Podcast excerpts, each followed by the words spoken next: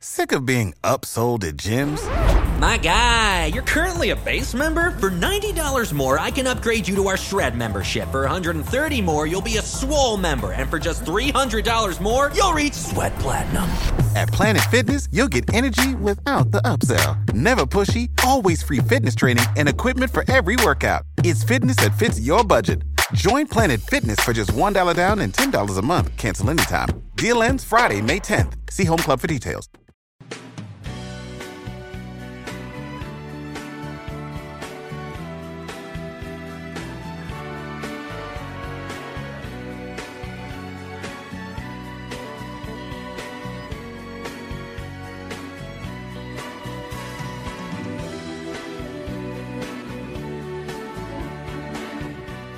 La sindrome di Nomeru. Antonio Moschetello. Presentano Tankacast. Aneddoti nipponici per acchiappi targetizzati.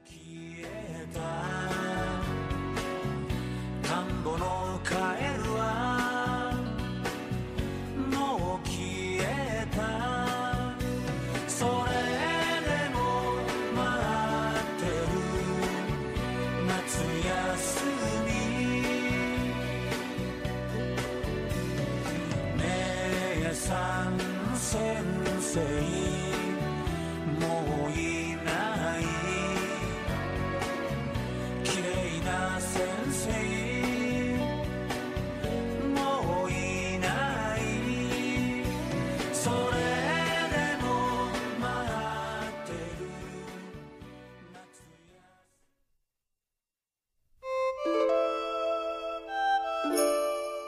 E prima o poi doveva capitare e infatti eh, la sindrome Inomaru, che ormai è il nostro podcast ormai quasi di successo direi, ha finalmente la sua prima rubrica vera e propria. Una rubrica un po' particolare perché eh, prima di tutto ha un nome strano, Tankacast, ma poi soprattutto si avvale della collaborazione di un personaggio che tra l'altro avete avuto già il piacere di eh, conoscere sulle, sui feed eh, della sindrome Inomaru, che è Antonio Moscatello. Ciao Antonio. Ciao a tutti, ciao, ciao Omar.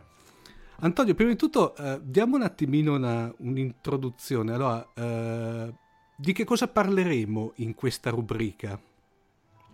Bah, è difficile dire di cosa parleremo. Parleremo un po' di tutto. Parleremo del. Parleremo, diciamo che diremo degli, daremo dei racconti. Eh, racconteremo delle cose che riguardano il Giappone non kawaii, quello lì che normalmente non troviamo raccontato in giro, quello che non ha nulla a che fare con gattini, Hello Kitty, ma Ah, neanche, ma neanche- Idol. idol, sì, sì, J-pop, non- troveremo tutto l'altro Giappone.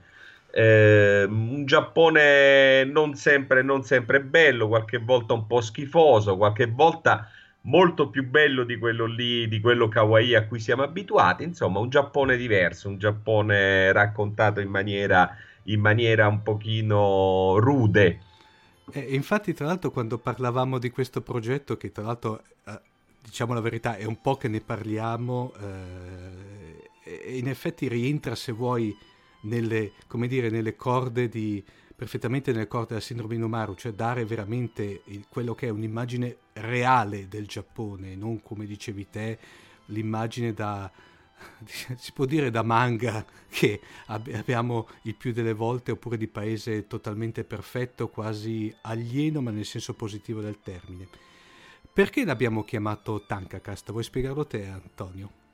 Ma c'è venuto, guarda, è facile, è Mm. venuto, è venuto sul momento. Tu mi hai proposto HaikuCast, a me quell'H aspirata all'inizio mi è parsa complicata da pronunciare per chi, per gli ascoltatori, e quindi ho detto Tankacast. Il Tanka è una composizione poetica un po' più lunga, forse dovrei dire la Tanka, un po' più lunga dell'Haiku. Eh, perché l'Haiku è- eh, ha una metrica 5, 7, 5 sillabe, sono tre versi, uno di 5, uno di 7 e uno di 5 sillabe.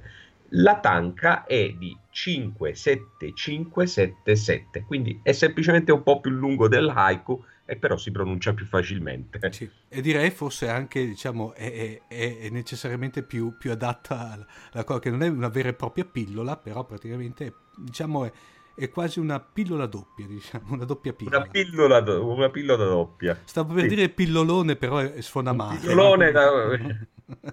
Vabbè, Dunque- visto il linguaggio che uso in molti di questi racconti, potevamo dire anche supposta, perché però spero che sia più piacevole per chi l'ascolta. Antonio, in questa, diciamo, nella puntata d'esordio, che come al solito qui a Fantascientifica, cioè si parla tanto nei media del famoso episodio pilota, episodio, episodio zero. Noi a Fantascientificast barra la sindrome di Nomaro abbiamo bypassato questo concetto, andiamo già subito con la puntata, con la prima puntata direttamente. In questa prima puntata di Tankacast di che cosa ci parli? Questo è perché siamo sicuri di noi. Allora, prima Sì. volevo inquadrare, vorrei inquadrare un attimo di che, di che cosa si tratta, cosa sono questi raccontini. È una cosa che ho cominciato sul, sul social network, su, su Facebook, quest'estate perché mi stavo annoiando e quindi ho cominciato a scrivere questi piccoli aneddoti giapponesi, eh, immaginando che possano essere utilizzati da chi li legge, e in questo caso, nel caso del podcast, di da chi li ascolta, per acchiappare la ragazza o il ragazzo, al secondo del genere di chi ci ascolta, che più in- vi può interessare nel- in un eh, cocktail estivo, ormai siamo verso l'inverno, in questo caso sarà invernale, per cui eh, stiamo parlando di piccoli racconti da acchiappo. Questo è il... Ovviamente il racconto da acchiappo ha bisogno di un preciso obiettivo, cioè non potete usare il- un racconto, per esempio, su un mostro, su un mostro giapponese di un film su Godzilla con, eh, quello che cui, eh, con quello o quella a cui fanno schifo i film di mostri. Dovete tarare bene il- l'aneddoto da utilizzare, il raccontino da utilizzare. Anche perché eh, ne abbiamo già esperienze insieme di un eh, famigerato panel su Pulgasari che prima o poi ha fatto la Dipcon di quest'anno che prima o Sì. poi e abbiamo visto che l'acchiappo sui mostri giapponesi non è che dia molto, come si dice in termini tecnico, feedback, no? No, non direi, non direi, non è molto, non è molto cool, non è molto cool.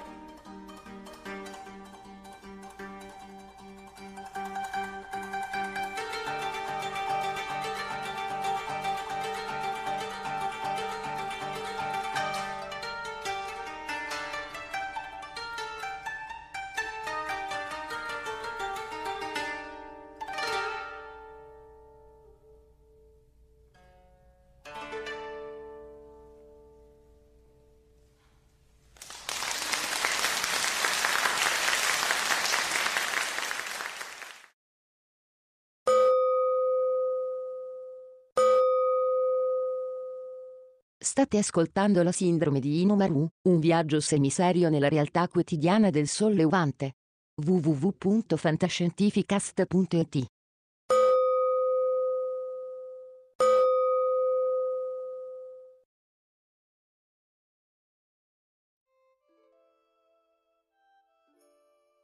E per questa puntata d'esordio, eh, Antonio, che, che aneddoto ci racconti?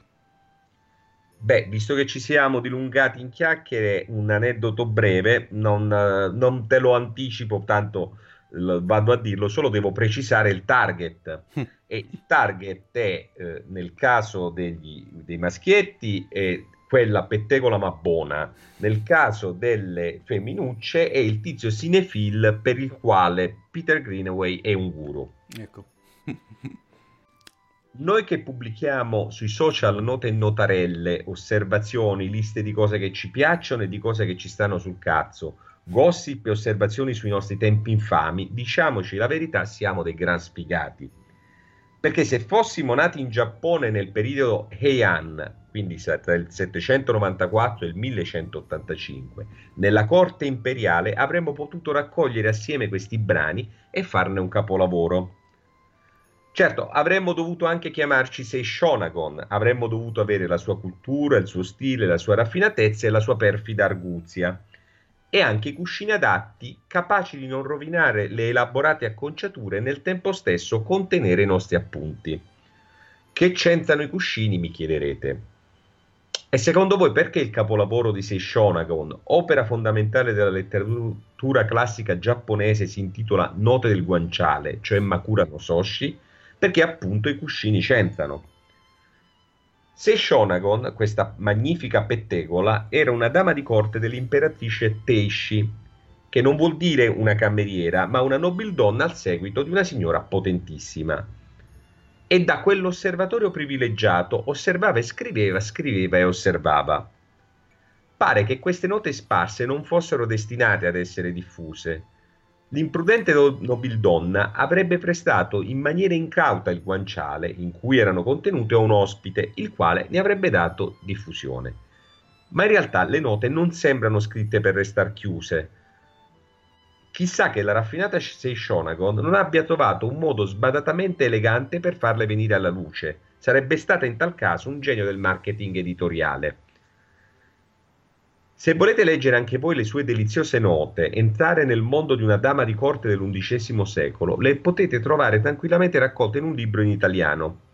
A corte Seishonagon aveva una temibile rivale. E facciamo un po' di gossip. Indovinate chi era? Beh, è facile. Murasaki Shikibu, la geniale dama di corte, di rango però più elevato, che scrisse il Genji Monogatari, la storia del principe splendente. Nei suoi diari, il Murasaki Shikibu Nikki le dà dell'arrogante, di quella che si crede furba sbagliando e della ciuccia i cui scritti, a dispetto di quanto viene detto in giro, sono pieni di strafalcioni. Un ultimo elemento, Greenaway, l'abbiamo citato prima.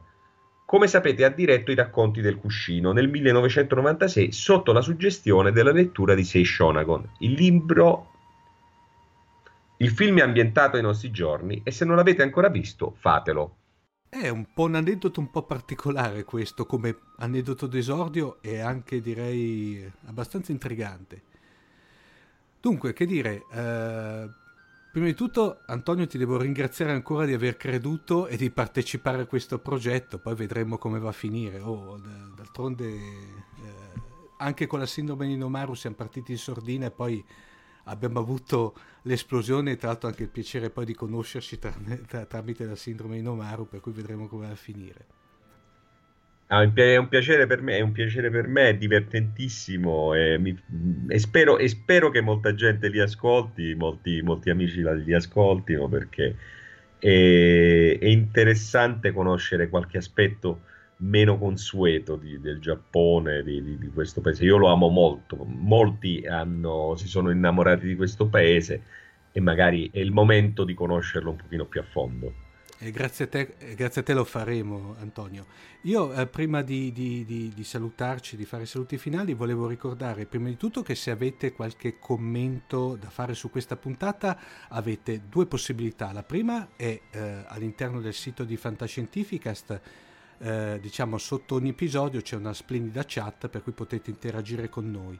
E poi da poco abbiamo, da poco, beh, ormai è già attiva e, e, e, viva soprattutto, abbiamo la nostra community Telegram che ci, la potete trovare all'indirizzo t.me slash fsc community con 2m.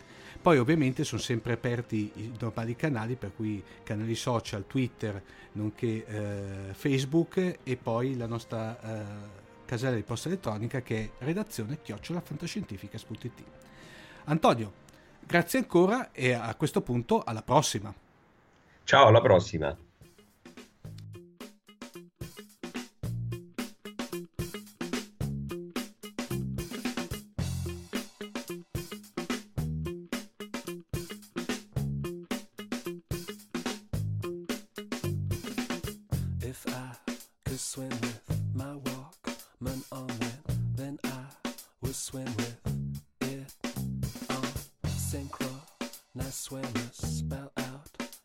Avete ascoltato la sindrome di Inomaru, un viaggio semiserio nella realtà quotidiana del sollevante.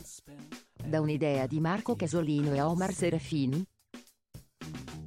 www.fantascientificast.it Email redazione chiocciolafantascientificast.it Tutte le puntate sono disponibili sul nostro sito, su Apple iTunes e su Podbean all'indirizzo podcast.fantascientificast.it.